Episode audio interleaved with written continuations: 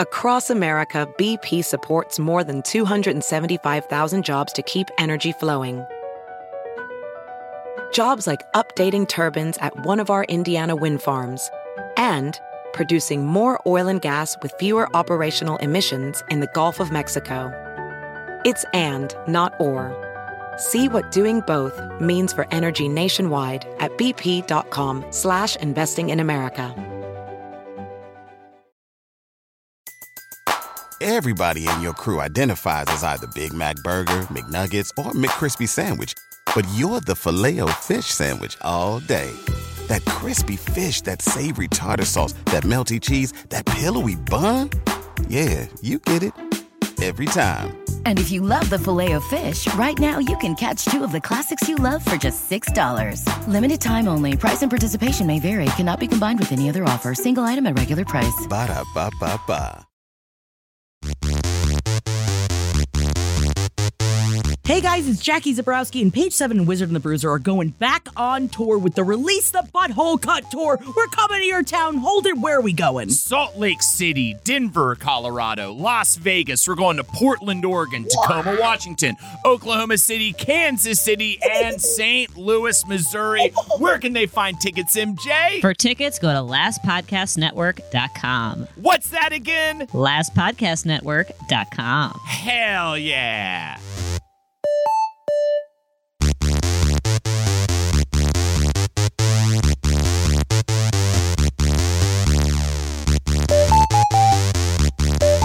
In honor of the greatest show of all time, Release the Butthole Cut, which is coming to your town soon. Yes, guess what has gotten back into my head? And they all sing, Oh, well, never was there a cat so clever as magic. Oh, Mr. Mistoffelees. Oh, wow. you don't want to do it? You don't want to keep going, MJ? You scared? You scared of how intense I can get about Mistoffelees? Oh, well, I think we all know that it goes on for about three minutes. Ooh, So- it's a long time. It's a Oh, it's a long time. Time. Oh, but you know what? I am also looking forward to having Mr. Mistoffelees in my head all the time because now I associate that song with a lot of happy memories. Right? And isn't that nice? I re-encoded it in my brain. how beautiful that is that it doesn't make me groan with sadness it makes me groan with how many espresso martinis did i drink and that is a beautiful place to be when you're on tour yes we are hitting the road starting next week get your tickets at lastpodcastnetwork.com because this show it's a show for you oh it's not just we're not just sitting there with microphones i tell you what It's a real go to the theater show. It's a go to the theater kind of show. Also, you might be wondering there is a just a deep throated lizard voice that's not accompanying MJ and I this morning. And I know that you miss you miss how it's just the little pustules on his neck go, hello. Oh, okay. How about this? Oh, I'm. Gronky. Here I come from the sewer. now we can make fun of him. Yeah. Let us loose. Um, no, old Mr. Holden is having family time. So he's not joining us today. So it's just us chickens. MJ, we have been doing this show, I think, for mm, I want to say 12 years. Yeah, I never know how many years. That's No the idea. of how many years it's been. I have no idea how long we've been doing this, but I believe that this is the first time we've ever done the show, just the two of us. I think that's true. I feel like I have a memory of maybe doing it once in like pandemic, just the two of us. But honestly, neither of our brains are going to ever know because there's No. some memories. Why am I talking about encoding so much? I don't know, but we're some memories that get encoded and they stay, and some memories just just, leave. leave. And uh, some, a lot of page seven memories are there forever in a great, wonderful way, and then some of them are just gone. Now, you know, my problem is I blame that on my marijuana consumption. But sometimes uh maybe it's just my brain. Yeah, maybe it's encoding.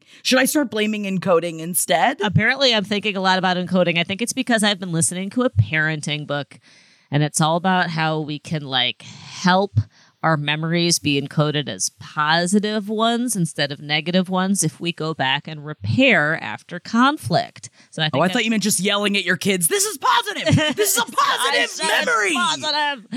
No, that worked. I would have been thriving this whole time. But no, it's like uh, I'm listening to Dr. Becky's parenting book. If any parents out there are Dr. Becky people, and it's very good. And her whole thing about like she her her thing is like everyone's gonna like flip shit sometimes, but the difference between how your brain encodes it is like if your parent flips shit at you and then just like leaves it, then that gets encoded as a like, oh man, like I you know, showed my vulnerable side and then I got yelled at, so maybe I won't show my vulnerable side again. But if your parent flips shit at you and then you come back, the parent comes back after and is like, listen, I flipped shit and I'm sorry, that's on me.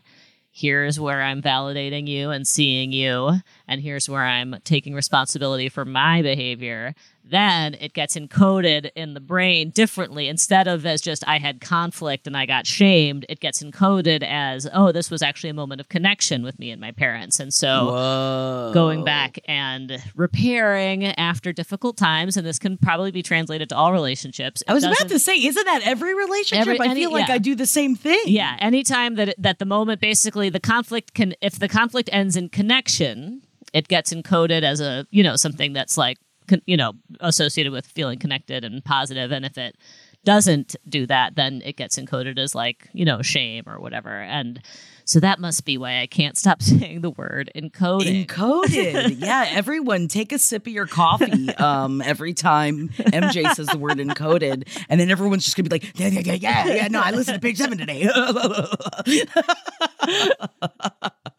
Notice I encouraged coffee. Yeah. Yes. Even though I guess, you know, you're not supposed to drink that much coffee anyway. But t- say that to my high blood pressure. Okay. well, speaking of encoding memories, Jackie just encoded. Whoa. Lots good of memories. transition. Thank you. Jackie just went on her fucky moon. Yes, I went on my fucky moon and I've got on my fuck it hat that I got on my fucky moon because we were at the Japanese gardens in Portland and there was this mushroom bucket hat and Jeff's like that matches your fit and I was like it does. And so I so he bought it for me and I wore it for most of my honeymoon and It I a love pink- my fuck it hat. It's a pink, pink. bucket hat with kind of very classically like 90s psychedelic mushrooms. Like very much looks Fuck like yeah, if you dude. also had in our town it was called Reality Check. If you had the store where you went to get like your hemp um, Oh man, my ours was called Y, the letter Y, the letter B, and then it was normal without the A. Oh, that's nice. Why be normal? That's pretty weird for Florida. yeah, that's where I bought my incense. Oh my god, I was so bad. I mean, I, I was buying Florida weird, incense, but you know, so it's nice to Yeah. find those weird places. Yeah, so that's where we went for like there was a back room where all the kids did their Magic the Gathering. Um, and anyway, that's the type of store where you would get this bucket hat that is on Jackie's head. hell yeah, yeah, or maybe a Spencer's gift. Yeah. but I am rocking it. Like I am running out of time over here. and yes, we had such an amazing honeymoon that I saw when we were at the airport, I did burst into tears like a child because I didn't want to go back. and not because my life is that difficult. Like that's the thing. Jeff and I just kept talking like our lives are amazing. Right. We we it's not even like we don't even have we have nothing to take care of except for ourselves. How beautiful is this experience? We're not going back to a hard like I'm not going back to the coal mines. Right. I'm coming back to to talk about my fuck it hat and my fucky moon.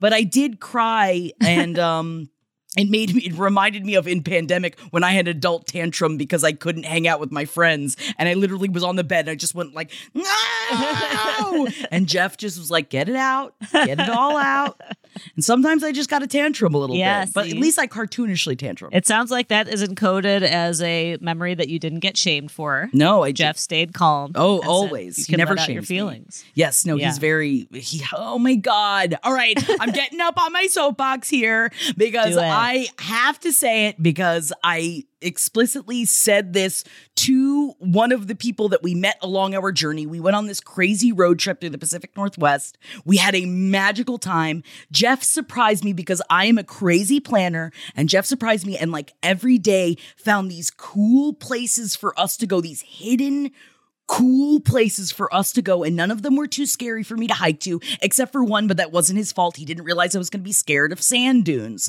and I didn't know I was going to be scared of sand dunes. And we went to the dunes that inspired Frank Herbert to write Dune. Whoa. And we went to this sleepy little town, and we went to the library of this sleepy little town, and we talked to the librarian who had a room that was dedicated to Dune artifacts Whoa. because Frank Herbert lived there. And there was no other thing that said, this is a Dune town. So we went to the dunes, and Jeff is having a field day. But they are, they're sand mountains. Yeah. They're sand mountains that move when you walk on them. And I was like, no.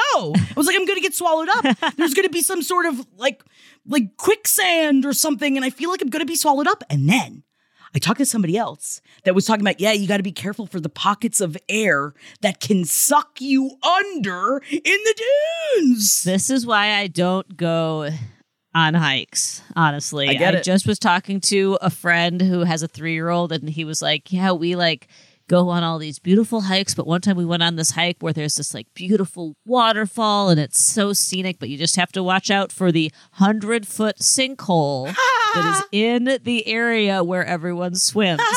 and he was like, and then my toddler's head went underwater, and I started panicking because we were near the sinkhole, Oh and I was just like, and this is why I will never see nature again. I don't enjoy that type of uncertainty. No, thank you. I understand. I'm so scared of the outdoors, and this was uh, this was a big exposure therapy trip for me because I was like, I need to stop being so scared. And I like I talked about it in therapy. I was like, is it because I'm a plus size person? Like, is is it that like do I feel like I can't rely on myself? And I mm. really think it does all come down to the girl who loved Tom Gordon, which is a Stephen King book about a girl who gets lost in the woods and she's getting hunted by some sort of supernatural thing. And I swear it all goes back to that. Really? I was. I'm I- pretty sure. I was going to ask if it's because you were raised in New York City, and then I. I mean, there's also that. because I also feel like There's also, oh, your kids are going to be terrified of nature. Yeah, like New York City kids, like they don't learn how to drive. They sometimes learn how to swim, and they don't learn how to navigate the outdoors. No, but man, they can read a map like nobody's business. That's the thing. They can like navigate an entire city by the time they're like nine. Yes. But if you drop them in the in the sand dunes, they're running back to the car. horrified. I'm and Jeff is so good. Talk about encoding. Take that sip. Jeff is so good at talking me through these situations. I never feel I never feel like he's losing his patience with me. I I don't know how I found this one. You know what? But also, I want to like scream about it from the rooftops. And because Holden is not here, I can do this. because can you imagine the uh, oh, they're so in love with each other. Get it, Oh, oh, so you fucked a lot. I'm like, yeah, well, yes, we did. But also, it was magical, okay? Sometimes it goes past just being horny. Can I contain multitudes? Yes, you do contain multitudes. You contain much horniness and much depth. Yes, and we did stay in. Um, uh, we went. We w- stayed at this very run-down place in the middle of nowhere, where there was almost nobody in this town. We straight up. We went to a hotel. They called me the day before, and they're like, "We're just gonna leave the keys for you because no one works on Sundays." And there was literally no one else staying in this hotel. So we show up. We open up the door. There's a big hot tub in the middle of the room, but also there's a plaque that says. Paul Allen stayed here. What explain that to me? So I also had to look it up because I didn't know who he was, but he um created Microsoft with Bill Gates. Oh, But it was this for him. weirdest. Notice you didn't know. I didn't know. And Jeff knew who Paul Allen was. was he I didn't know. And I excited? was, he like, oh my god, Paul No. Allen stayed here? no. He was like, why is there a black here That's says Paul Allen stayed here? Was it a night? How were the rooms? horrible. but the, well, no, it wasn't the the the the hot tub in the middle of the room with the carpet and the fireplace, but the whole thing was carpeted, so it was kind of um it was it was interesting. Yeah. It was an interesting hotel. But um, we eat a lot of fish and chips, and now we're obsessed with the Pacific Northwest. And like I said to you, MJ, before we started recording, I feel like it opened itself up like a big green vulva, and I just feasted. I like had a honeymoon feast. Yeah, I love the Pacific Northwest so much. And part of on our first round of tour, when people kept being like, "What do you have against Portland? What do you have against Seattle?" I was like, "Bruh, I would kill to go back to Portland and Seattle. I had so I haven't been there since 2010. I went there in 2009 for a wedding, and then 2010 for a wedding, both of which were just like I had the funnest time. I just magical. drank delicious microbrew. Ha- you know, it's just like everything. It's just one of those places. It's like New Orleans, where it's just like you will just like. I mean, it's very different than New Orleans in terms of vibe and energy and feel. But the way that when you're in New Orleans, you just like know that everything you consume is going to be excellent, both like culture, music, food, drinks. It's like I feel like that's how the Pacific Northwest is. Just like anywhere you go is going to be beautiful, Beautiful. and like delicious and like relaxing. There's and just, like- haunting though at the same way that New Orleans is. Yeah. It, like like Washington when you're going through the like the Olympia National Forest and it's just like there this is how many people I can feel the spirits Yeah. of this land as you're driving like I yeah. you know like you you hit some cliffs and I'm like I get why people believe in God. Yeah. Like that's how beautiful it was. like I understand the concept of it. And it's just like such a feeling. Like I feel like you cannot bring your New York City energy to the West Coast. They will tell you to relax. Like they will be like stop Relax. And slow down. Like they literally that literally happened to me when I got off the plane. I was like rushing around the Portland airport trying to find the light rail, and I asked somebody for help, and the guy, an airport worker, and he was like, "It's all right. You don't have to rush." Like like like calm. You're like, I always have to be rushing. There's always something that needs to be done. Don't you understand? And he was just like, Welcome to Portland. It's beautiful here. Like, you got time to get where you're going. Like, it is like, it really is like a mindset change. So, you, you know, you find God, you slow down.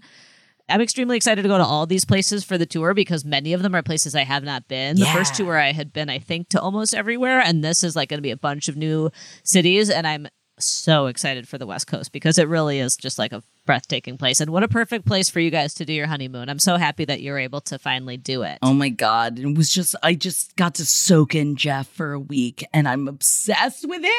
I'm obsessed with him. You hear that, Holden? Yeah, Holden. I'm obsessed with him. and he hates our love. like it. squish on out of here, you big meano.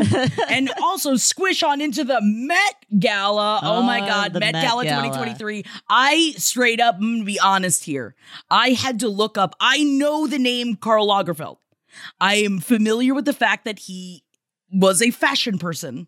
And that was the extent of what I knew about Karl Lagerfeld before this Met Gala. I am very grateful to the podcast maintenance phase because they did uh, a diet book deep dive on the Karl Lagerfeld diet. Whoa. So that is when how I had he had wrote a book about it, um, and that is how I knew that name and learned about some of his like eccentricities as this like old guard, um, you know, from the high fashion world. And uh, needless to say about his book, the man did not like fat people. No, no, very much didn't like fat people. Um, said that Adele was too fat.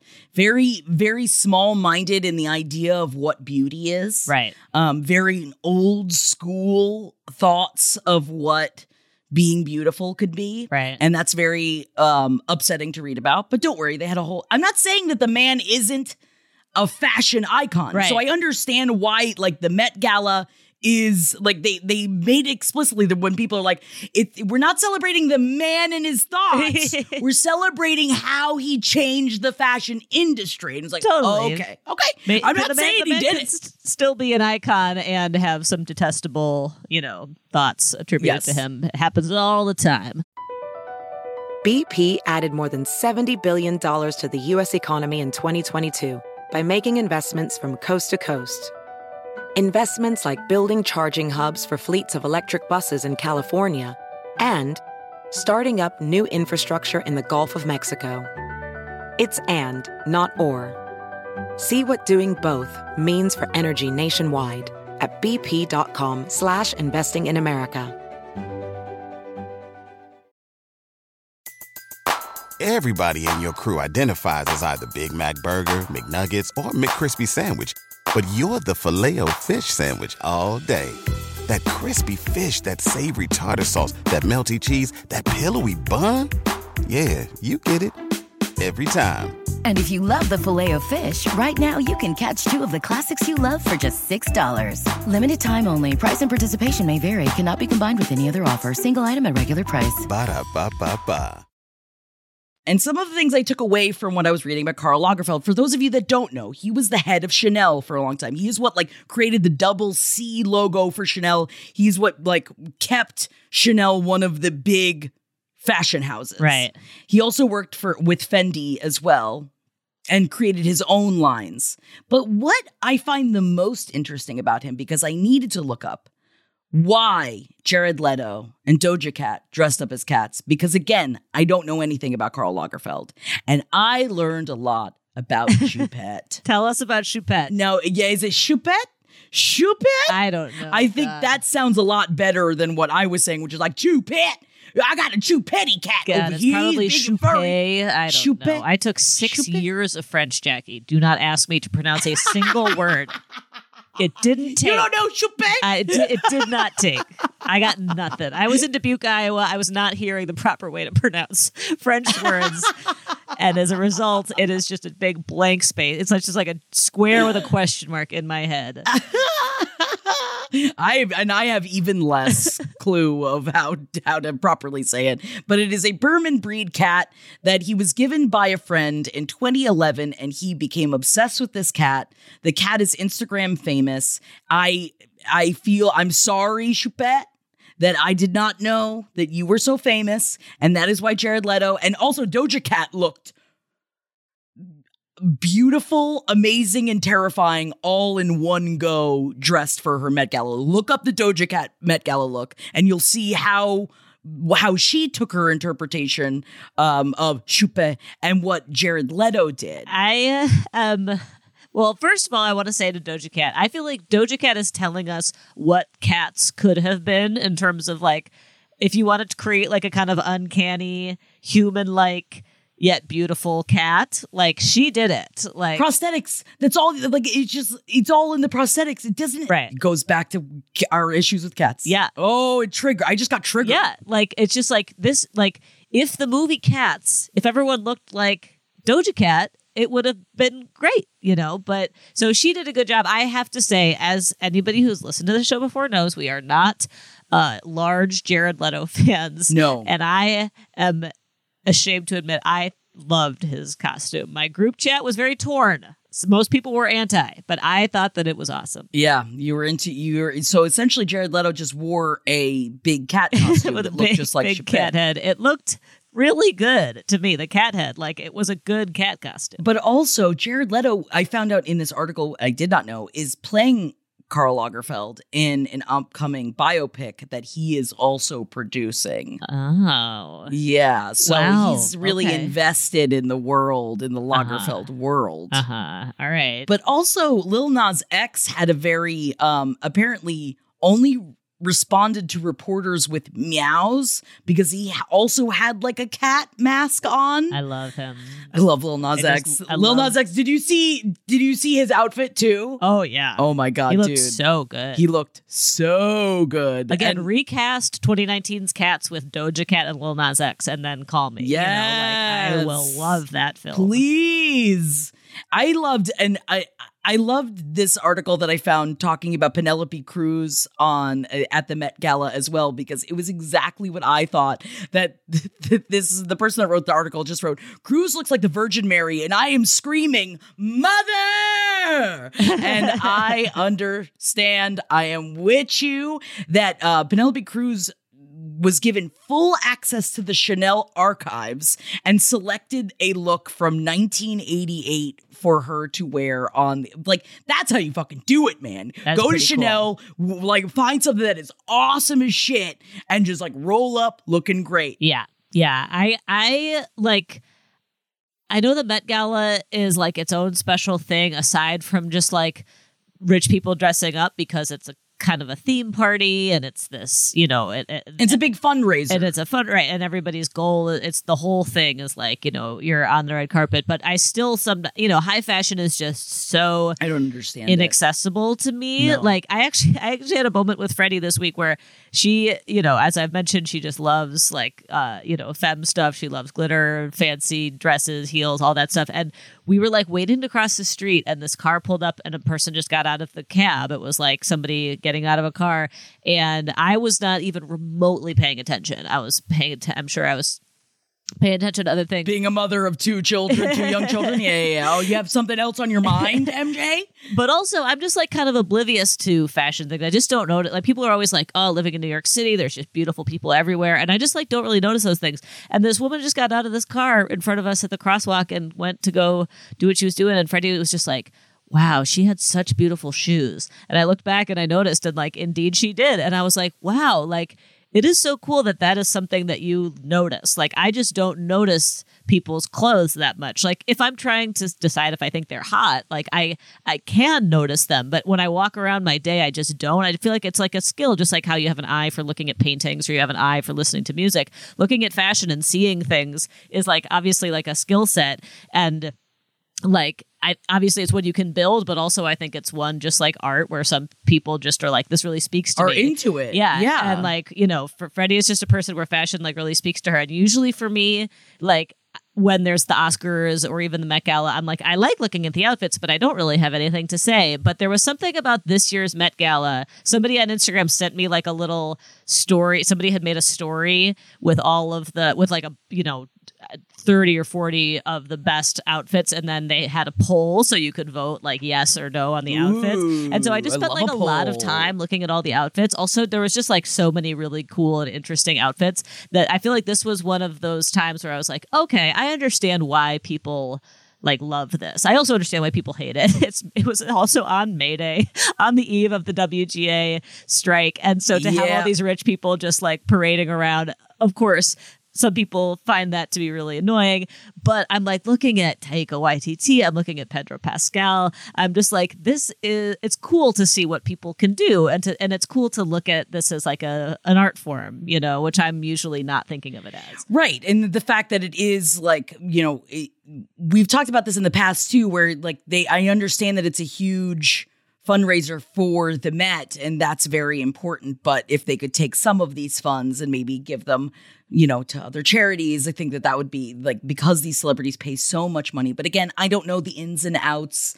Maybe the Met Gala is secretly giving a bunch of the money Right. to help people in need. We know that that's not what's happening, but maybe maybe benefit of the doubt. trying to believe in the good of people. It's all about the mushroom hat, y'all. That's how you. Once you put this mushroom hat on, I am vibing, and everybody is groovy. Get yourself a fucking hat. And listen, after the revolution where everybody's resources are more fairly distributed and everyone is thriving and everybody has like the ability to live without fearing that they won't have a place to live or uh, food to eat.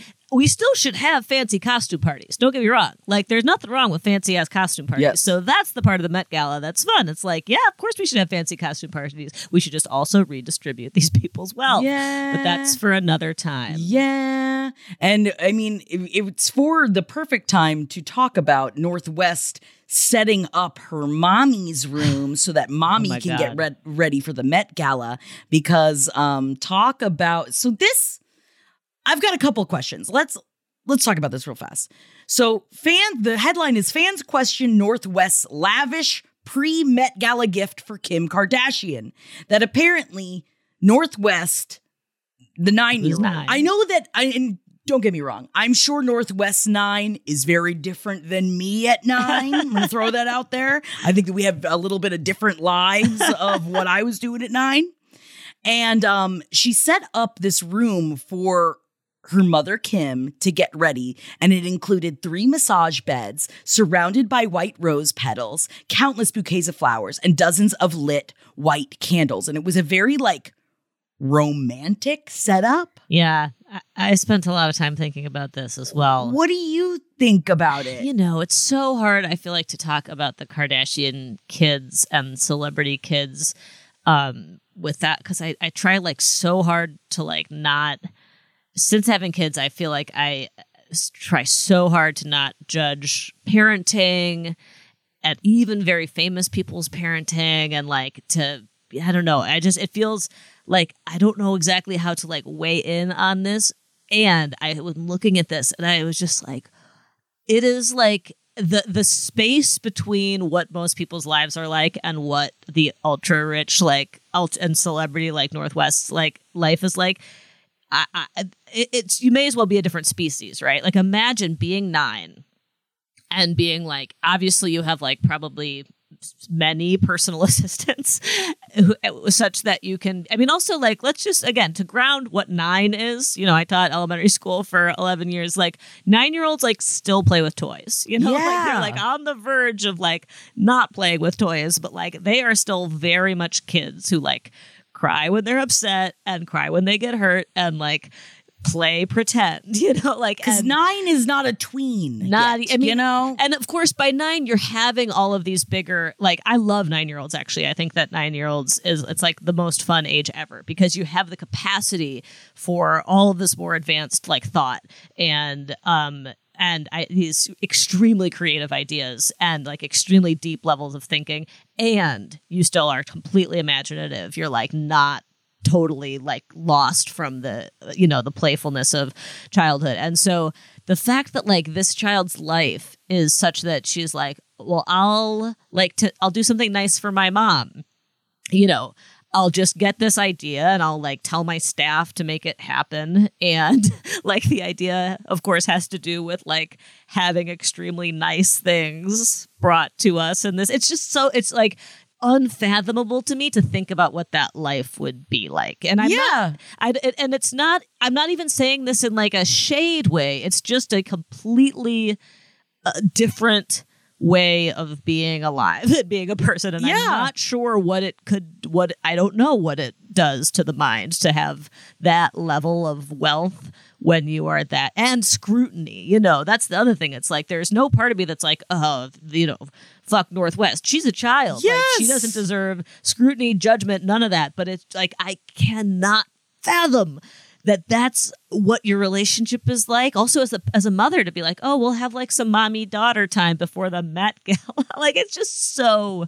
so weird, and also like to be that young and to like probably be old enough to like know and understand at least most of what kind of like is going on with your parents would also be really intense you know i don't know it's just I I was really the, the North West story. I, I I was struggling with. On the other hand, her outfit was awesome, Amazing. and I thought it was. I was. I wanted to ask you: Is this kind of like a uh as my you're my zoomer expert and i know that like billie eilish kind of Is like, it because of the hat? yeah, it's because of the bucket hat. I know Billie Eilish kind of pioneered like, you know, I don't show, I don't wear like, I cover my myself because I want to be the one who decides, um, you know, how I show my body. Yeah. And it seems like that's something that is pretty resonant with a lot of Zoomers, Yes. like to that like, um. They have a very different relationship with like their obligation to show their body than certainly we did as millennials. I coming of love in to the late see 90s, it. early 2000s.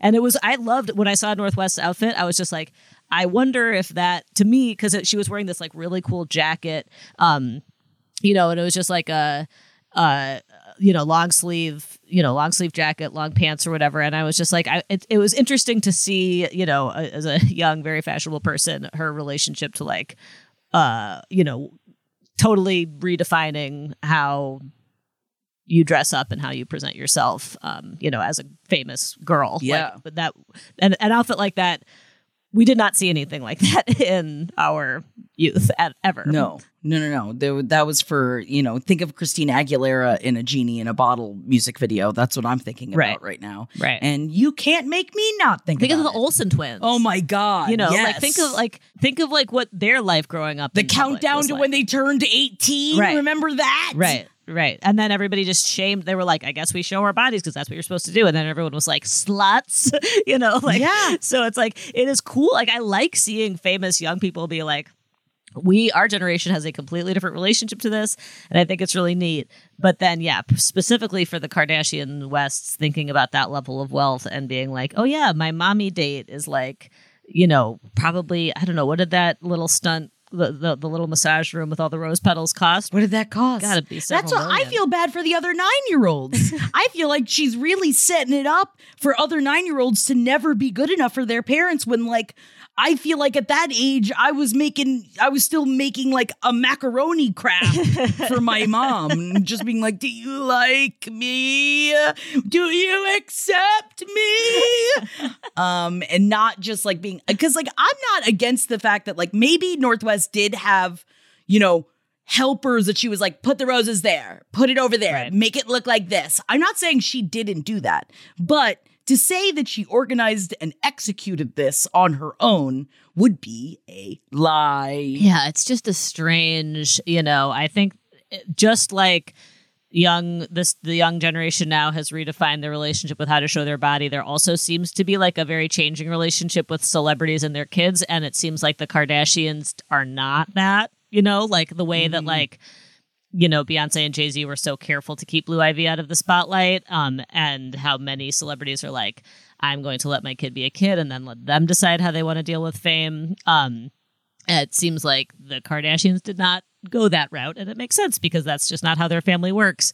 Um, but It's yeah, all in the spotlight. right. It's just we are a family who lives in public. Also, you know, Succession just has me thinking a lot about what it would be, be like to be this rich and what it does to your mind. Yeah. And I don't think it could be that good. No, you shouldn't just jump on the copter to get somewhere when there's traffic. it's like uh, they don't even have to think about traffic. They just go to the copter. Yeah, man, Succession. But then at the same time, I watch Succession and I'm like, ooh, but I'll bet that the parties have such good food. Yeah, but they're not eating any. Yeah, that's the thing. You're not allowed to eat it. They're just got they got their butts in their pantsuits. Sorry, I'm just thinking about Shiv's butt, the pantsuits.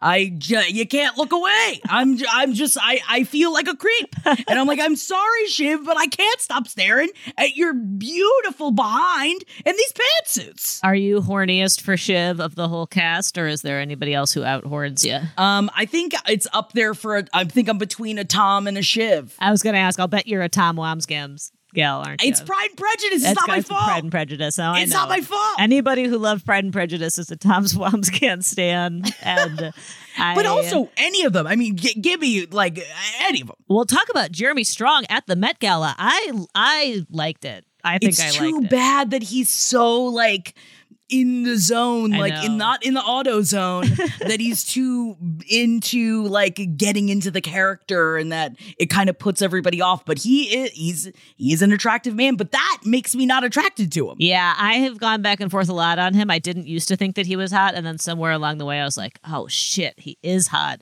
And then I saw him at the Met Gala last night, and I was like, "You know what? He looks like Willy Wonka from Charlie and the Chocolate Factory, and I don't hate it. I like Don't it. hate it. And you know, man, this might be controversial, but I'd kiss Brian Cox. Oh yeah, that's that's That's like that a doesn't forever. Me. That's that's a, that's a like please. yeah, no, You that's know, that's fine. Don't tell me to fuck off, but like I'm down with it. I'm just saying. Across America, BP supports more than 275,000 jobs to keep energy flowing. Jobs like building grid scale solar energy in Ohio and producing gas with fewer operational emissions in Texas. It's and, not or. See what doing both means for energy nationwide at bp.com slash investing in America. Everybody in your crew identifies as either Big Mac Burger, McNuggets, or McCrispy Sandwich. But you're the filet o fish Sandwich all day. That crispy fish, that savory tartar sauce, that melty cheese, that pillowy bun. Yeah, you get it. Every time. And if you love the filet of fish, right now you can catch two of the classics you love for just $6. Limited time only. Price and participation may vary. Cannot be combined with any other offer. Single item at regular price. Ba-da-ba-ba-ba. Well, how about would you kiss Kieran Culkin? I would, but I feel like we'd both like have like one weird night together and be like, let's just be friends. That's ex- hundred percent. Where it's like not even sex happens, but you're just like, well, you know, this is just I, I like you as as a fun friend. Yeah. And Yeah. I would feel the same way about Choupette. Because I do want to continue on and talk about Choupette a little bit longer because I went down a worm time Oh, yeah? about Choupette. And um, did I look up how to say the cat's name? No, I didn't. but I'm going to keep saying it in many different ways because one of them's got to be right. That apparently before Karl Lagerfeld passed, he this cat, which I think still has like because uh, there was there's currently pictures of the cat on a private plane, so I think the cat's doing fine. But um, Choupette enjoyed quite the extravagant lifestyle back when Lagerfeld was alive, with a staff that included two minders, a bodyguard, a chef, and a doctor. She also traveled around in a custom Louis Vuitton carrying case, her silver dishes and brushes accompanying her in their own Goyard bag. These days, though, Choupette may not still have quite the entourage, but she does stay busy with photo shoots, vacations, and over 100,000 Instagram followers following her every hairball. Okay, I was gonna up until the last bit of stuff you said. I was gonna say if I had wealth, I would have all those things for my cat. Like I would have a personal doctor for them Yeah? and a personal chef On call? and a handler. Yeah, I mean, I, I- you know, the goal with cats for me as a owner of three cats is to not ever have to move them, right? Because they don't want to be They don't from like it. location to location. But if you do have to, would be lovely to have a handler, you know? Um somebody with their own dedicated car who's going to pick up the cat, take him to the vet. But why take him to the vet if you have an, your own personal doctor on call? So those are the, you know, sometimes this is why I like watching Succession. Sometimes you hear about the things that the very wealthy can do and you think, let's keep that. Let's, I would do that. You know, every cat deserves their own personal doctor, just like every human. Just like every human. I'd love to have a doctor. Please. yes, I would love to have any doctor. Don't even get me started on the psychiatrist that just left the practice. Don't I'm not gonna I'm not going down this Oh, road. no. You don't want to go down that road. And you are correct. Nobody who goes down that road comes back. Comes back. We're not talking about real life insurance problems because that's not fun. because no one wants to hear anyone scream about their insurance issues. Do you, do you want to? You could also scream about the medication shortage while you're at it. I'm sure that's a, a fun little intersection. Oh, don't don't even. Why do you think I'm all over the place? I had to I had to get off my ADHD medication, so now I'm just like bing bing bing bing bing. Let, let me read more about Choupette, and then I have, and then I'm like two hours goes by, and I'm like, what have I done? I have so much to be working on. Why am I reading about this cat? I like it. I I because I was just ready to talk about Pedro Pascal wearing shorts with a tie because I also want to do that. I know so little about fashion that when I saw Pedro Pascal's look at the Met Gala, I was like, is that good or is that bad? That's the thing. I I don't know. That's why I liked the little voting Instagram stories because I was like, I like it, and then I got to see if my opinions lined up with other people. Did they? Mostly, yeah. You know, obviously, we all can usually predict, oh, that dress is going to go on the worst dresses list. But sometimes I'll be like, I think this is great, and then everyone will be like, oh my god, that definitely happens. Um, but yeah, what do people say? I mean, I think my guess is that everybody loved Pedro Pascal's outfit because he's Pedro Pascal. Um, and I, I I get the sense that there was a lot of love because Karl Lagerfeld I think was a bit of an uh, oppressive figure when it came to um, both size and gender. It seems like there's a lot of people really liking how men kind of broke some fashion norms on Monday night because that's something that Karl Lagerfeld maybe wouldn't have liked. Yeah. I mean, I sorry, now I'm just I just went on a weird vacation in my brain about Pedro Pascal's slutty little knees is what th- this is this is what the internet is talking about with the Pedro Pascal look that he showed off his slutty little knees. I mean, uh, and that someone that so apparently this is this is a thing on the internet that he was asked about his slutty little knee during an interview with Esquire earlier this year and he said what are you talking about? What do you mean? As he gently rubbed his knees because he knows exactly what he's doing. Oh so i guess this is also a nod to the fact that the internet talks about him and his slutty little knees so he took them out to the Met Gala this year. Oh, okay. See, there's every man. There's everything as an inside joke that I'm missing. That's how I feel. and I host a pop culture look these things up. podcast. Yes. Stop taking your ADHD medication, and man, you'll start looking all these things up. There is a fun thread that I found by a Twitter handle, they with no name, who juxtapose images from the Met Gala with Karl Lagerfeld quotes. So one is like a photo of like Taika Waititi, Pedro Pascal, um, and it says uh, the Lagerfeld quote is, "I'm not crazy to discuss fashion with men. I couldn't care less about their opinion." Another quote of his is, "No one wants to see curvy women," and of course Lizzo, uh, among many other curvy women, killed it on Monday. Uh, he also said, "See life in pink, but do not wear it." Um, the best example of which is the guy who plays Guillermo from um, uh, What We Do in the Shadows. If you did not see that outfit, it is incredible. And then uh, another quote from him is, "Normally, I don't recommend wedding dresses," and somebody put that juxtap- this this person put that juxtaposed with um, Penelope Cruz's like big white gown. Um, so pe- people have very strong feelings about Karl Lagerfeld. Uh, which is interesting because that was a Chanel piece. yeah, right. So, like, Karl, why don't you take your own advice, huh? you know so much about fashion, huh? He also hated fashion. sweatpants, apparently, Karl Lagerfeld. But they're so comfortable. I well, he know. doesn't look like a man that was ever comfortable. I know that beauty and high fashion isn't about comfort, and that's why I especially know nothing about them. I also don't know anything about using water enemas. We must talk about Travis Barker releasing an enema of the state along with Liquid Death, which is a collectible enema kit that he partnered with Liquid Death to release. Now, Liquid Death is amazing. They are so good with their PR.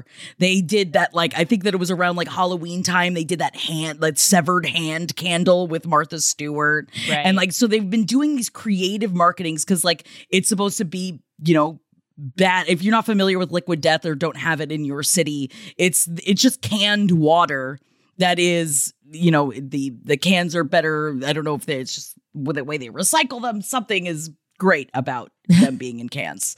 That just sounded so dumb. My brain just went i was just staring at the picture of travis barker and then i realized i didn't know what i was saying and i was like uh-oh i'm still speaking. Uh-oh i don't know what i'm saying. Danger danger jackie what are you saying? That's what just happened and i apologize. No, I think I, I mean I have a period of time like that on every show. Every time I speak into a microphone, and I'm like, I can't be held accountable for what I'm saying. I don't know what I'm saying. it just comes out! You know, Travis Bar- uh, with Tra- Travis Barker is one of the two Travises married to a Kardashian, correct? correct And uh, you know, I remember the Enema of the State cover feeling very like exciting and controversial. The Blink One Eighty Two cover when I was young. So I guess this is just in the category of I would put it in the category of like nostalgia, early two thousands nostalgia, right? Yeah, and I think that like you know, Blink One Eighty Two is having a moment right now because they were at the coach. They're they are killing it right now. Yeah. and I think that he's. I think it's very smart to do, especially Liquid Death is so. They're making water badass, And they're like, "Don't worry, it's not actually an enema. You shouldn't actually put it in your butt. yeah, it's just a jape. It's a jape. it's just a jape." But I was told about this from a uh from a waiter in the middle of nowhere in Washington, and he told, and he's like, "Yeah, you see, Travis, uh, like." ab- about nothing. We weren't talking, and he just comes over. He's like, "Do you see Travis Barker released an like an enema?" And I was like, "Excuse me." I don't know. This sounds like a page seven lister because this really is perfect page seven. It is, but he didn't know who I was. He was just making conversation in my head. I was like, as I'm sitting here eating fish and chips, I'm surprised that you would talk to someone sitting in the restaurant um, about an enema that Travis Barker was hawking. You know what I mean? I thought it was an interesting time to bring it up. Well, you know, it's also an interesting time to bring up a celebrity conspiracy. Oh my God! Do you believe? Oh, it's MJ. Uh, MJ, what are you gonna say? I'm so thankful to Holden, even though we have shat on him multiple times already in this show. he did put together a nice little celebrity conspiracy th- uh, theory for us in his absence. And so this one comes in from Julia. I believe the uh, email headline of this was You Wanted a Gaylor Conspiracy. Ooh. And I'm very excited that this is the one that Holden left for us. So, um, although convenient that he left us the Gaylor conspiracy when he's away so that he doesn't have to take a stand. Interesting. Sounds like a real Hitler move, if you ask me. Again, that Hitler is is a such, heterosexual such a scary word. Taylor. also, this is such a okay. I don't know if anyone else frequently has the Taylor Swift song 22 in their head, but I do. And I have a huge problem where I keep walking around thinking that the line is, it feels like a perfect night to dress up like Hitler. I don't know why that's what I think it is. It's hipsters. She says it feels like a perfect night to dress up like hipsters, but I cannot. Maybe it's a perfect night to dress up like Hitler. I My don't know. brain has re-encoded it. Take to, a sip. It feels like a perfect night to dress up like Hitler. Um, but maybe it's because Holden is a Hitler. So anyway, this one comes in from Julia, who writes, "Please thank MJ for inviting this because I have many." And this is in regards to the Gaylor conspiracy theory. So this is just one of Julia's. Holden, Taylor is living her best life since this breakup. Open your eyes. She's not heartbroken. but I digress. Onto the theory. This is why I love Gaylors because they're like, this is the Oh, only way it. of thinking. You know, it's just like I love it. They they are they hold strong to their beliefs. Um, all right, so. Julia continues, Joe Oatmilk Alwyn did not write any songs on Taylor's albums. Taylor got him that Grammy as part of their bearding contract. Proof one Joe's college acting resume, which lists him as being an intermediate guitar player, but says nothing about any piano skills. This whole story that he was just messing around on the piano and wrote Exile? No way. He even said in an interview, quote, I can play piano pretty badly but he just magically wrote Exile on the piano. Taylor describes his piano playing as quote unquote beautiful. Even Jack Antonoff sounds shocked to hear Joe is William Bowery in the Long Pond studio session. But here's the bigger issue. A Gaylor lawyer explains this way better than I could, but here's the gist. William Bowery isn't credited on Betty, Exile, Champagne Problems, Evermore, or Coney Island. See, this is the thing about Gaylors. This is MJ talking. They will cite the texts. they Oh, will really yeah. come in with the citations. So we are going deep. I don't even know who the I don't have enough knowledge of the Taylor Swift uh, producers to even understand this, but I'm enjoying it. So uh, so William Bowery isn't credited on uh, all those songs I just listed. Willem Bowery is five times on the paperwork, not a one-off typo. So somebody named Willem Bowery is listed as a U.S. citizen, which Joe Alwyn is not. Here's where it gets complicated. Five months after Folklore's release, Taylor registered Exile featuring Bon Iver. Notice the capital Exile, capital E not a small e. On this registration, William Bowery is listed as a writer, not Willem. And on this registration, neither William or Taylor's citizenship is listed. The same thing happened with Coney Island and Evermore, re registered months later with the name changed. Furthermore, Joe was added as a producer to several more songs on Folklore only after it won a Grammy. So this is basically saying that Joe Alwyn Taylor's ex was added as a producer after Folklore won a Grammy. Whoa. He was added only to only enough songs to be a producer for 33% of the album, the exact amount needed to be eligible for winning the Grammy. Seems fishy, Tay. My biggest life goal is to convince everyone I know that Taylor is gay. I hope this convinces you that all her relationship was a contract that rewarded Joe for being a good beard with a Grammy. Whoa. Thanks for reading this very long theory. Love you guys, Julia. So it sounds like there is some fakery going on with the credits, and Joe Alwyn has been. So Joe Alwyn also won a Grammy? I did not know that. That's insane. yeah, That's I didn't know because that because I was like, well, what's the contract? Like, why have a contract where you just get to be like the boyfriend of Taylor Swift, who nobody really seems to like? And it sounds like the reason for the contract for him is you get a Grammy out of it. Whoa. Also, you get to be Taylor Swift's boyfriend. Sure, Like right. you also get the like the life of it too. Right. And you know, maybe maybe they're a beard for each other. Maybe he just saw this as a good opportunity because like it wasn't that long. And I mean, if you think about it, like I almost sold my eggs if I wasn't too crazy that they wouldn't take my eggs, but I was gonna sell my eggs for like ten thousand dollars. Yeah. You know? Yeah. And that would have been a commitment of at least a year. Yeah, plus, you know, the knowledge that there's a little Jackie running around out there. Oh God! Oh, I just need my seed to be used. we need more Zebrowskis in the world. Someone take my seed. I know I'm crazy, but I've got a good heart. Take my seed. I guess I don't have the seed. Take my eggs. we were when we were talking to the kids about Freddie's birthday and the day that Freddie was born, Zelda was like, Where was I? And I was like, You were just a little tiny egg inside my body and a little tiny sperm inside Papa's body. And then she was like, An egg, but I'm not a chicken. That's so And, uh, cute. That's Yeah, so a very- cute. but it is hard to explain to a kid, well, well you didn't exist yet. yeah. But yeah, apparently, they don't understand that concept yet. Thank God. If she understood that concept at three, I'd be like, I don't. Yeah, we got to get her to some sort of like a Hogwarts or something. Like if she understands this. And you know what else didn't exist? Joe Alwyn's relationship with Taylor Swift. Whoa, So I do- believe. do you I believe. right, we did it. Yeah. That was great. And thank you so much. Who wrote that? Um, who wrote who in, in the Gaylor conspiracy? That was Julia. Thank you, Julia. Thank I am you, Julia. thrilled, and I can't wait to tell the Gaylor in my life that we are covering this. I did with that the episode where we talked about the breakup. I sent it to my Gaylor, who just texted me throughout the entire episode about how wrong Holden was about everything. so they, it is a it is a divided community. The Taylor it Swift certainly community. is. I'm glad we didn't have a Hetler on this episode trying to muck it all up.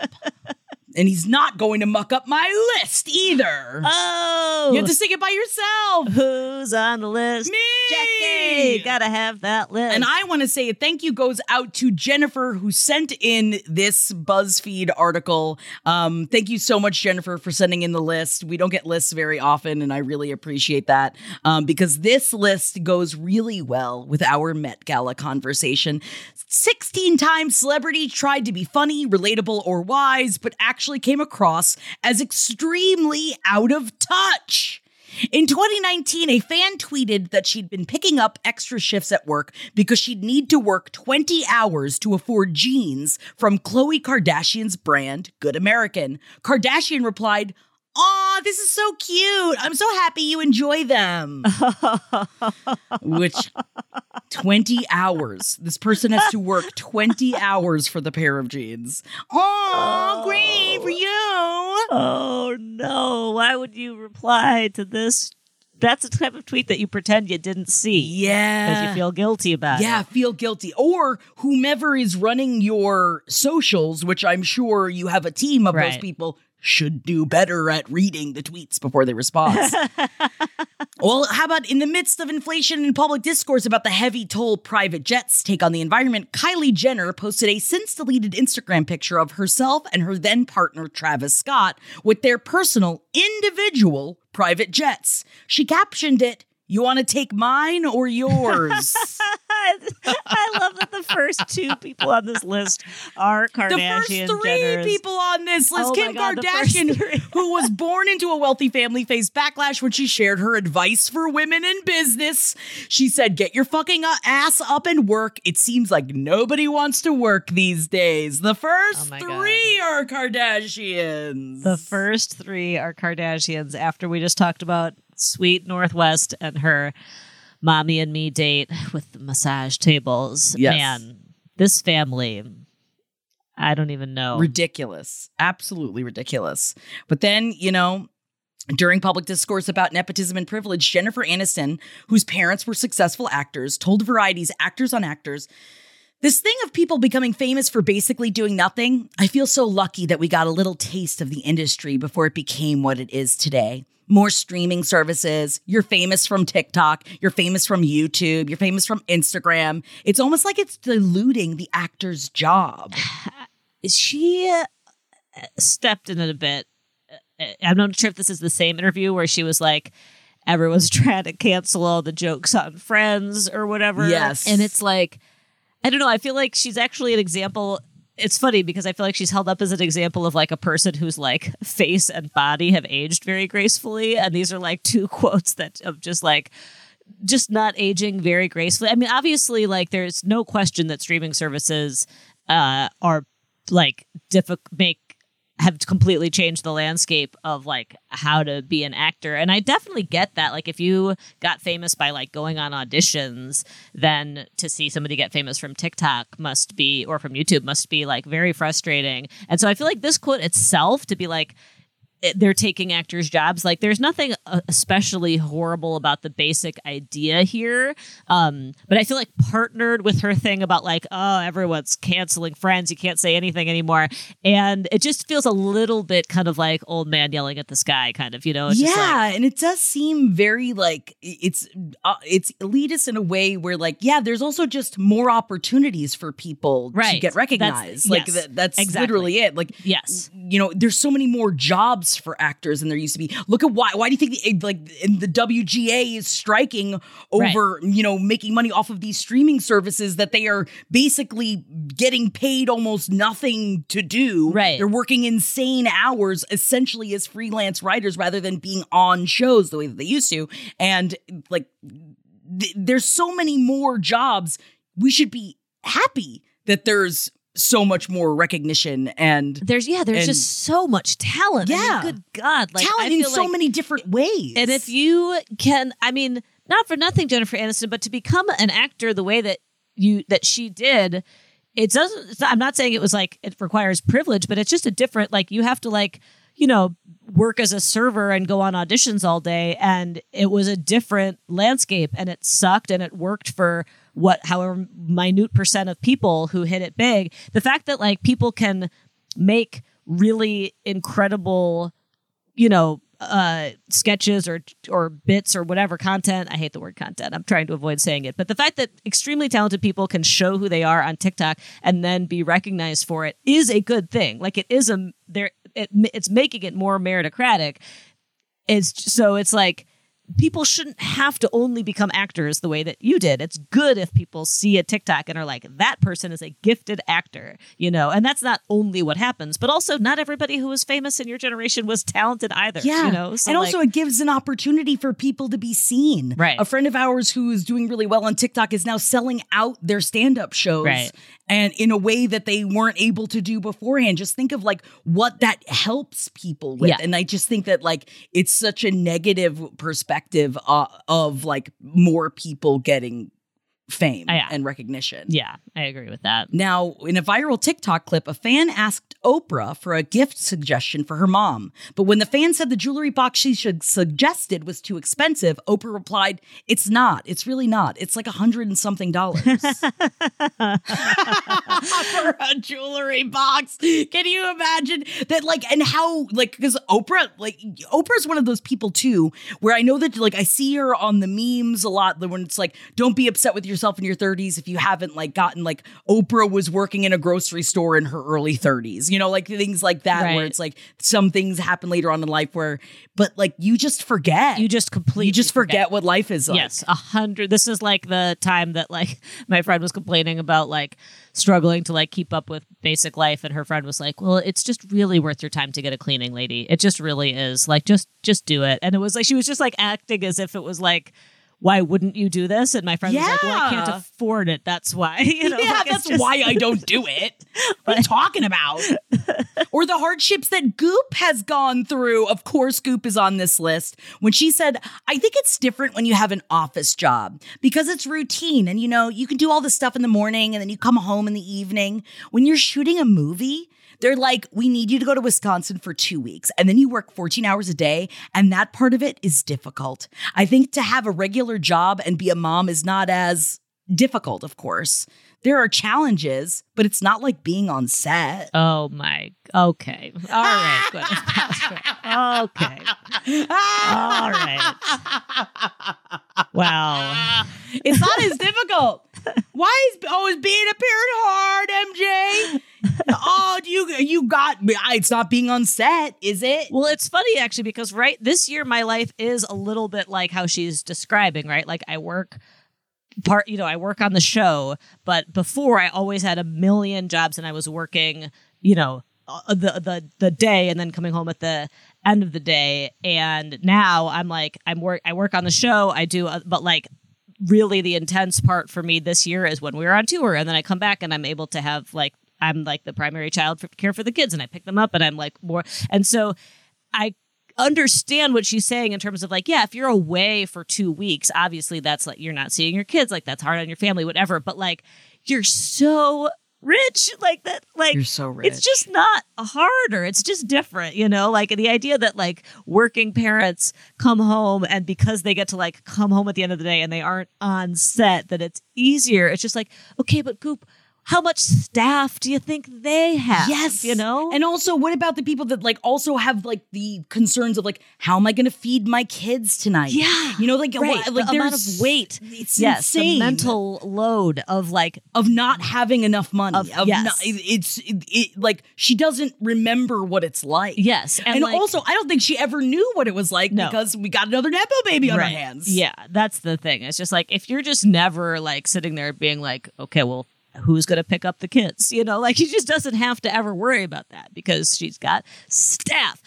How Yes. much of our regular people's mental loads is taken up either by the actual labor of maintaining a home feeding yourself all of you know taking care of the kids even if you don't have kids all the other work there's so much work that goes into it like of both the labor and the like you know the mental labor of it and when you outsource that labor it's just you know you're outsourcing it it's just different like you know she's still a parent she's still working hard no question but it's just different you're just outsourcing some of that labor and you got to just own that Yeah. it's there's nothing wrong with it. Somebody's got to do the labor, and it's usually either the people in the family or somebody outside of the family. And there's pros and cons to both. And for Gwyneth Paltrow, she will always be able to pay somebody to do the labor. Yes, and she also runs a health and wellness site, but has, in discussing the potentially harmful side effects of too much sun exposure, such as skin cancer, Paltrow told Cosmopolitan, We're human beings, and the sun is the sun. How can it be bad for you? I don't think anything that is natural can be bad for you. Oh my god, it's just so perfect. health and wellness. It's the perfect like encapsulation of how simple her mind is to be like nothing that is natural can be bad for you. Like are What you serious? talking about? Have you never heard of like the 1800s? You know, like how many people were fucking dying of shit that was natural? Like, come on now. People things that are natural kill people all the time. all the time. Most What of modern life is about? protecting people from being killed by natural things. That's why we live in houses. But don't worry, you should follow her advice. Get that ozone, put it up your ass. Uh, and she's next on the list. Three goops in a row. She said, "I'd rather smoke crack than eat cheese from a can." Wow. Now I'm mad. damn, damn. Cheese in a can is fantastic, Gwyneth. And then four times in a row, I am who I am. I can't pretend to be somebody who makes $25,000 a year. I mean, that's true. That is actually a level of self awareness that we should we should all we should find refreshing. for. I guess. Oh my God. Also, I love her example of twenty five thousand dollars a year. It's just like that is uh, like you know that is an amount of money that is very very very difficult to live on. I just wonder why that's the number that came to her. It's still, that number is still like ten grand above the federal poverty level. So she just yeah. she just picked a number. I mean, uh, not that long ago, I made nineteen thousand dollars um for the year. So Oh, yeah. you Yeah. know, yeah. yeah, it's difficult to live. It is. It's very difficult to live. Yeah, But I don't know. Um, uh, can you Oh. can you even Oh, see I- my where- bucket hat Jackie, anymore? where did you go? You oh look so God. beautiful in your bucket hat, and I- Thank you. I can't see you. I think I think I'm going Blind. items. ah, I can't see them. All right, let's see how this goes. All right. old- Oh no. How is this? out? are you, did you write down any uh notes of how you're going to give me hints? I no, God, no. I should I should have though, God, because I will surely be worse at it than Holden. And once again, we thank you, Holden, Merp, for merp. sweet Holden put together all of the blinds for me, and I appreciate that because he's very very good at that. And we want to say thank you, Holden. Thank you, Holden. All right. This is our first. Negotiations are underway to pay this not quite yet legal celebrity every single one of, you know, mid eight figures to stay silent about things she knows once she hits that 18th birthday. The sticking point is how much will be paid up front and how much annually. Right now, it would be 30 million up front and then 2 million dollars a year for either 10 to 15 year timeline. And then at that point, see if another negotiation or payment is needed. It is quite possible the person who wants the silence could be dead. I am so confused. Okay. So I, this is so interesting to be behind the scenes to know what it's like to know the answer. Okay. So uh, this is a celebrity. She's not quite legal yet. So she is a teenager. She is soon going to turn 18. There is a silencing deal being negotiated for how much she should be paid for her silence once she turns 18 and for how long. Oh, the, the deal has to do with Sydney Sweeney isn't under 18, right? Sydney Sweeney is an adult. I believe that yes, but uh, this this teen is going to be paid for their silence. I'm using their not because they go by they them, but as a gender neutral pronoun to not give anything away. This teen is going to be paid for their silence for up to ten to fifteen years. At that time, the- Jenna Ortega under 18? the reason for the silence might be because the person who needs the silence could be dead. Although that would be a fairly young death for this person. So what what child has an adult who has a lot of secrets that they need Suri Cruise. Yes. yeah.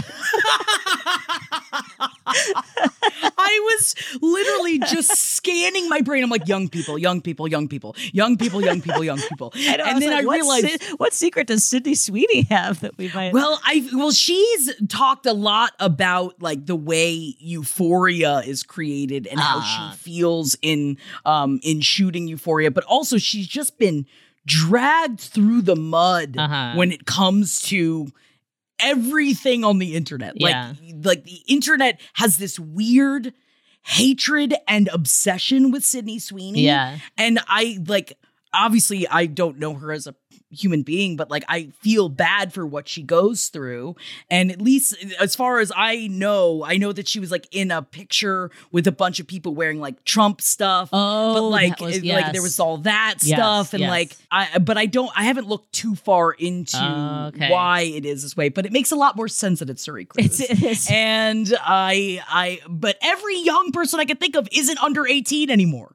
I was just like that. She's not under 18. Jenna Ortega is 20. right. Millie Bobby Brown is 19. Yeah, I actually, I guess it makes sense that Suri is about to turn 18. And uh, there is a little note from Holden on this one who writes, in all caps, Suri knows about Tom's fish fuckery. Yes, she must be kept quiet. Yeah, I think that that's, so yeah, I mean, that's, talk about a contract. That's a contract. There's also apparently I did not include this in the articles this week, um, but and we are going to be talking about one of these articles on the leftovers that MJ and I are going to be doing this week over on the Patreon.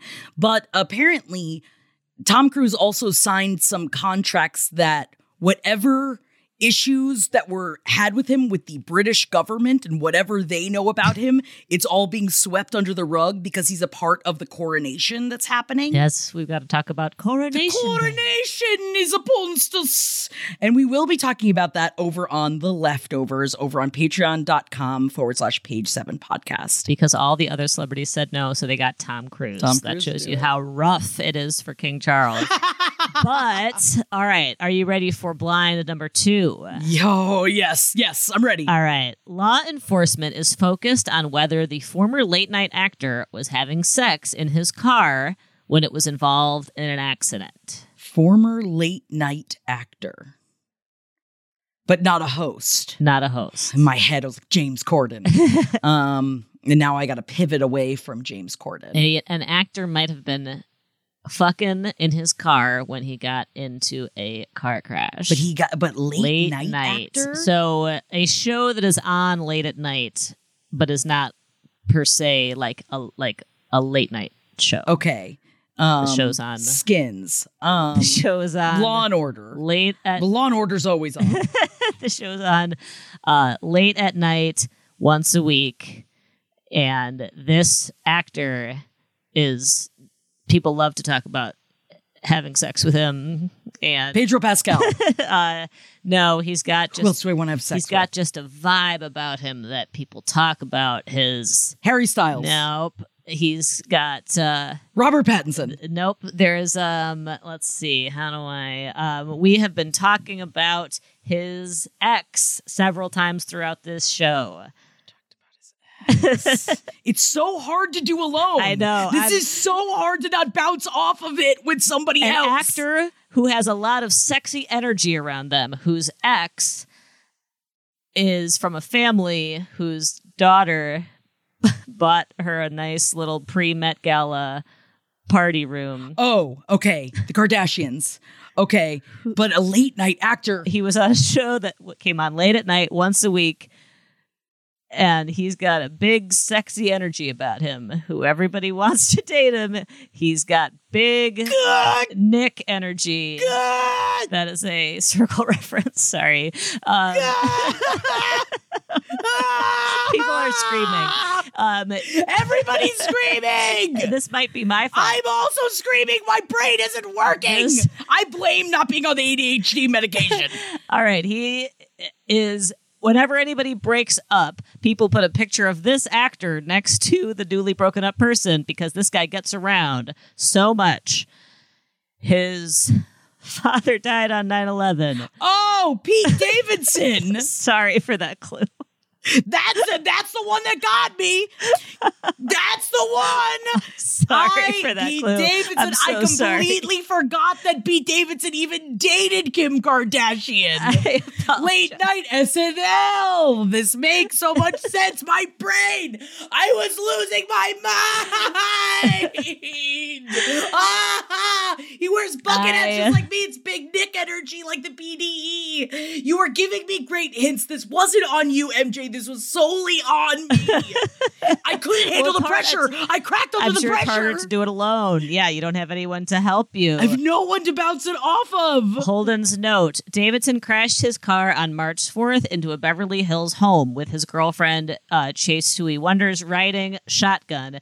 And uh, Holden adds parentheses, maybe also riding on Pete's Dior. Dion. so wouldn't it be just like Pete Davidson to have sex and then crash the car? Just like World According to Garp. Yes. not. I um. Let's talk more about World According to Garp. I like that you, we, we, could talk. We could do weeks. at multiple episodes on World According to Garp. You throw MJ and I in the ring, and we will talk about World According to Garp. It's just so good. Um, all right, there is one more blind. Oh no! oh Now that no! everyone's upset. Oh no! People I'm are so probably upset with you, probably upset with me for that hint. I'm no, so sorry. No, you were doing a great job. That was on it me. It was like all I could think of that's a really specific Pete Davidson thing. Um, when a company can spend $5 million on private detectives to follow and dig into the past and present life of a political figure for six months, and we're willing to spend much more, but apparently got enough to make the life of the figure horrible, maybe the political figure should think about negotiating. Apparently, this is the Oppo research package to end all Oppo research packages. Okay, so this is a tough one. All right, so a company, figure. Oh no, no. a, a company from your home state spent DeSantis. yes, It was like he's the only horrible political person I have at the front of my brain. Yes. And if it's not him, it's going to be really difficult for me to juke around this in my brain. You got it. Okay. And of this course- is this is a good, this is a Florida themed one for me. go. All right, I appreciate it. and uh, of course the company is Disney. So apparently Disney spent five million dollars on private detectives to uh, get a big Oppo research package on DeSantis, which you know. Uh, Harnessing the power of Disney, it is a very powerful corporation. So, Um, and apparently, Disney recently filed a lawsuit against DeSantis over his attack on them. And man, that is a fight I will be excited to watch. I will watch it. I want to watch this piece of shit just be taken down. also, so it's like so insane. I grew up being like evil. The kind of basic politics I had as a kid were like, well, Disney is bad. And I don't know, I don't think I knew why, but I was like, it's big and it's bad. And they tell me to like princesses, and I don't like that. And of course, like, there are reasons to, now more, I understand more Of course. sophisticated reasons to dislike Disney, but it is pretty fun to be like Disney versus Ron DeSantis. I guess I love Disney now. you know? I love Disney. I'm pro Disney. Use that money. Take him down, please, for us. yeah. So, um, so Don't fuck with Disney. If there's one thing you learn, that's they make it very clear. Don't fuck with them. They've got the money to take you down, and let's watch it. Let's watch it happen. I will watch this tape. It's not the kind of tape we usually Very like different watch, tape. but it is- Very different It is a tape I will watch, and I can watch it because I can see again. Yes, welcome back to the seeing world. You did a really great job as Holden, and um, you gave no merp merp. You know, clues, and I appreciated that. Yeah, although I would know the my answer. horribly untasteful clue, I had just been like, you know, instead of saying Pete Davidson. Well, it got me to remember, and I appreciated it because I was go- about to put my head through the window. So you did it to save my life, and thank you so much for doing that for me, MJ. I appreciate you. Well, you are very welcome. I think that's is that our show? That is our show. Thank you guys so much for hanging with just us chickens today. I had a blast with you, MJ, and it was so nice to get back to our roots. Yeah. Except we're not hammered this time. And I think that any other time we have done this that long ago in the past, we probably were drunk. Yeah, that is probably. If we don't remember why, if we don't remember if we did it, it's probably because we were drunk. Yeah, you know, oh, the good old days. Was it? I don't think it was. Thank you guys for hanging with us. My name back is from your Jackie. honeymoon, Jackie. Oh, thank you. I hate being back, but I appreciate you saying that I'm back, and I Mm-hmm. appreciate your appreciation. My name is Jackie Zebrowski. You follow me on Instagram at Jack That Worm. You can come hang out with us over on patreon.com slash page seven podcast. The leftovers this week is going to be with me and MJ, and we're going to have a blast. Also, come check out on twitch.tv forward slash oh no, it's Jackie this week, this Friday, one time only. We are doing jacking with the MJs. We are since Holden is out of town, MJ is going to come in and co-host jacking with the Holdies with me. So if you're listening to this on Thursday or Friday, yes, it is this coming Friday. So come hang out with us over on twitch.tv forward slash oh no, it's Jackie. And that is going to be at 3 p.m. Pacific Standard Time, 6 p.m. Eastern Standard Time. I'm so excited. We're gonna jack with the MJs. Oh yeah, we're going to be listening to music videos and we're going to be there's going to be some singing and there's going to be a lot of smiling. And there's gonna be a lot of wishing Freddie a happy birthday. yes, cuz it's Freddie's birthday. Well, um, is that all of our and also of course go to lastpodcastnetwork.com for tickets for the release of the butthole cut tour. Yes. We will see you next week in Salt Lake City, Denver, and Vegas. Tell your friends, make that road trip. And uh, we've got June dates coming up. Portland and Tacoma are in June, and a lot of new dates dropped. With we got some Rust Belt dates going on. We got Columbus. Uh, we got a lot going on. So go to last. we got some Missouras Missouri- in We there. got two Missouras. Uh, we got Tampa, Florida. That'll be fun. We got Atlanta. We got Nashville. um, am, am I going to wear controversial sweatshirts in all of these locations? Yes, I will. Um, Hell yeah. And I think I'm gonna I'm gonna close it with uh, I'm MJ, and you can find me on Instagram at mjklcat. We love you guys so much. We'll be back next week um, with a page seven rewind of the year 2013. So come check that out next week. And we are going to have so much fun with it. And then we'll be back IRL in two weeks' time. Do we sing shout outs now? Yes, we do. Shout, Shout, shout, let it all out. These are the emails that you wrote it about. Come on. We're gonna read them to you. Come on. It's time for the page seven shout outs. I'm gonna kiss them all with consent. Sorry, I've got damn Riverdale Roundup theme song stuck in my head. We are just too catchy. But I am here to do shout outs, and you can send in your own shout outs to page7podcast at gmail.com. You can send in whatever you'd like conspiracy theories, lists, whatever you're into. I am here and I am reading them. And I just want to say thank you so much for taking the time just to send in whatever emails that you want to send in. And I can't thank you guys enough. Now, I am starting out my shout outs today from Francis, and I love me some overalls. Love. And I just want to throw it out there that I did get the overalls, um, the ones that I wore last week that I was so excited about. I got them off of Poshmark, and they are Torrid overalls. And I love them and they make me feel so young. And I'm not the only one feeling young in overalls, Francis. Francis says, overalls for all. Hell yeah, Jackie. I'm in my dungarees season. I'm from England and that's what we call them here. And I am living for it. I turned 35 on the 18th of May. Taurus, baby. Hell yeah. Happy almost birthday, babe. And I'm leaning into a one and done look. I'm talking dungarees boiler suits, jumpsuits, dungarees, dresses, and shorts combo, one and done.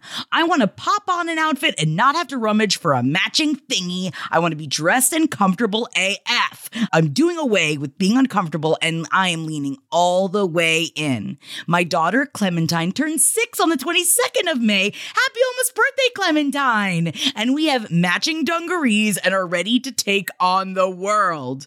Well, until she decides I'm not fun anymore. Don't worry, Clementine will come around, Francis, I promise you. I was just messaging my bestie Katie, who is from Massachusetts, about how this is Dungarees 2023 and she needs to get on the comfy train. Please give my bestie a shout out. Shout out goes out to our bestie, Katie. She's going through a tough time right now, but is finally doing stuff for herself and putting herself first. And I'm so bloody proud of her. She deserves all the love, magic, and starshine that life can throw at her. And I cannot wait to be reunited with her in October so we can be spooky, comfy bishes. Can all of the Page 7 family please put out all of their vibes together and put energy into this process and her life going smoothly and successfully for her? If you met her, you'd love and adore her like I do. I already do just by how you describe them, Francis. Thank you so much for sharing your bestie with us. And all of my love goes out to you, Katie. And thank you for sharing a picture of your latest dungarees. I was so jelly. I love the color. And I love you so much, Francis. Thank you so much. And I would love to do a tour in England, please. Oh my God. Just if this tour goes well, we're on our way, baby. We're on our way. So much love to you, Francis. And now, next up, ah, comes Natalie. Natalie, I just want to say I remember when you wrote in about Cinco de Ocho, and I am so excited to be able to describe it to everybody.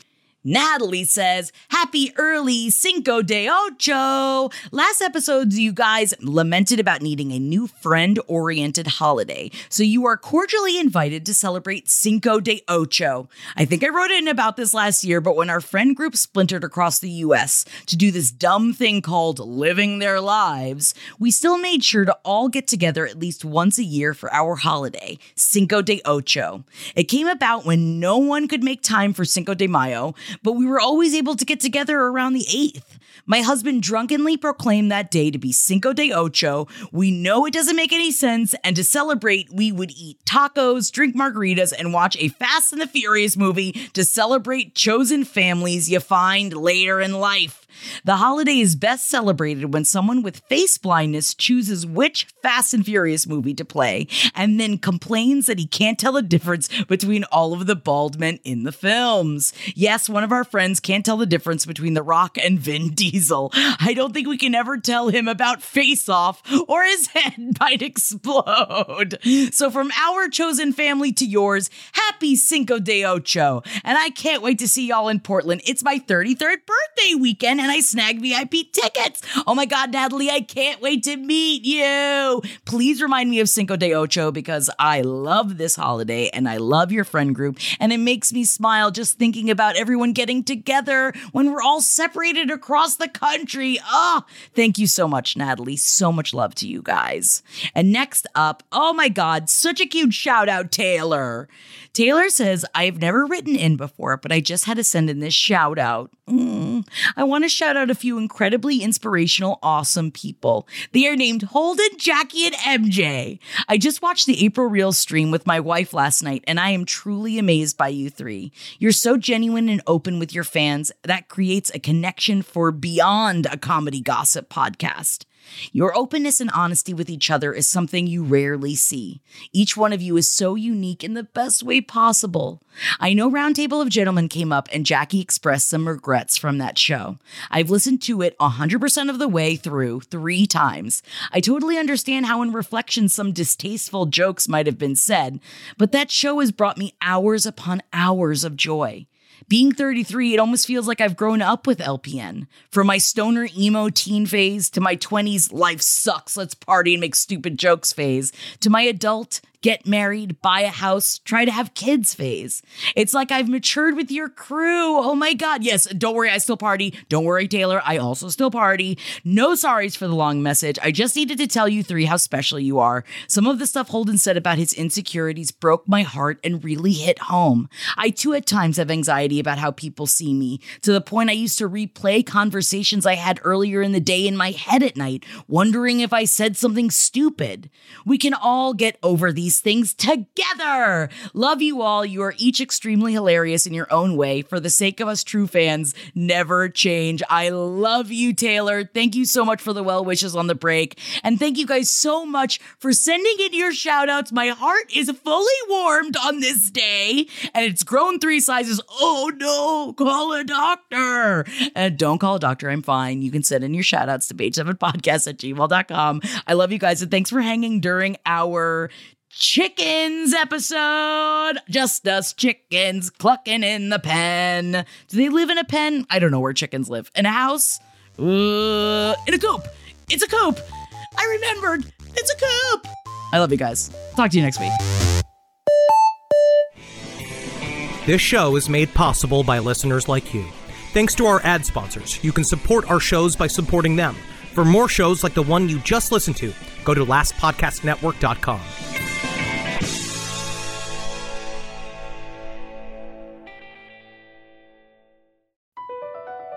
Across America, BP supports more than 275,000 jobs to keep energy flowing. Jobs like building grid scale solar energy in Ohio and producing gas with fewer operational emissions in Texas. It's and, not or. See what doing both means for energy nationwide at bp.com slash investing in America. Everybody in your crew identifies as either Big Mac Burger, McNuggets, or McCrispy Sandwich. But you're the filet fish Sandwich all day.